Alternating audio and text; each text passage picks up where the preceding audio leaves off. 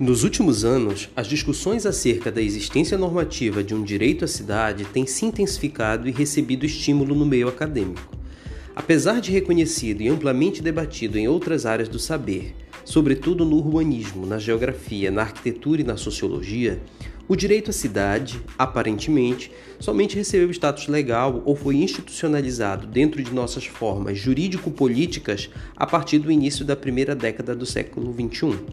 Se você tem interesse de aprender um pouco mais sobre direito à cidade a partir da perspectiva jurídica, me acompanhe nesse podcast.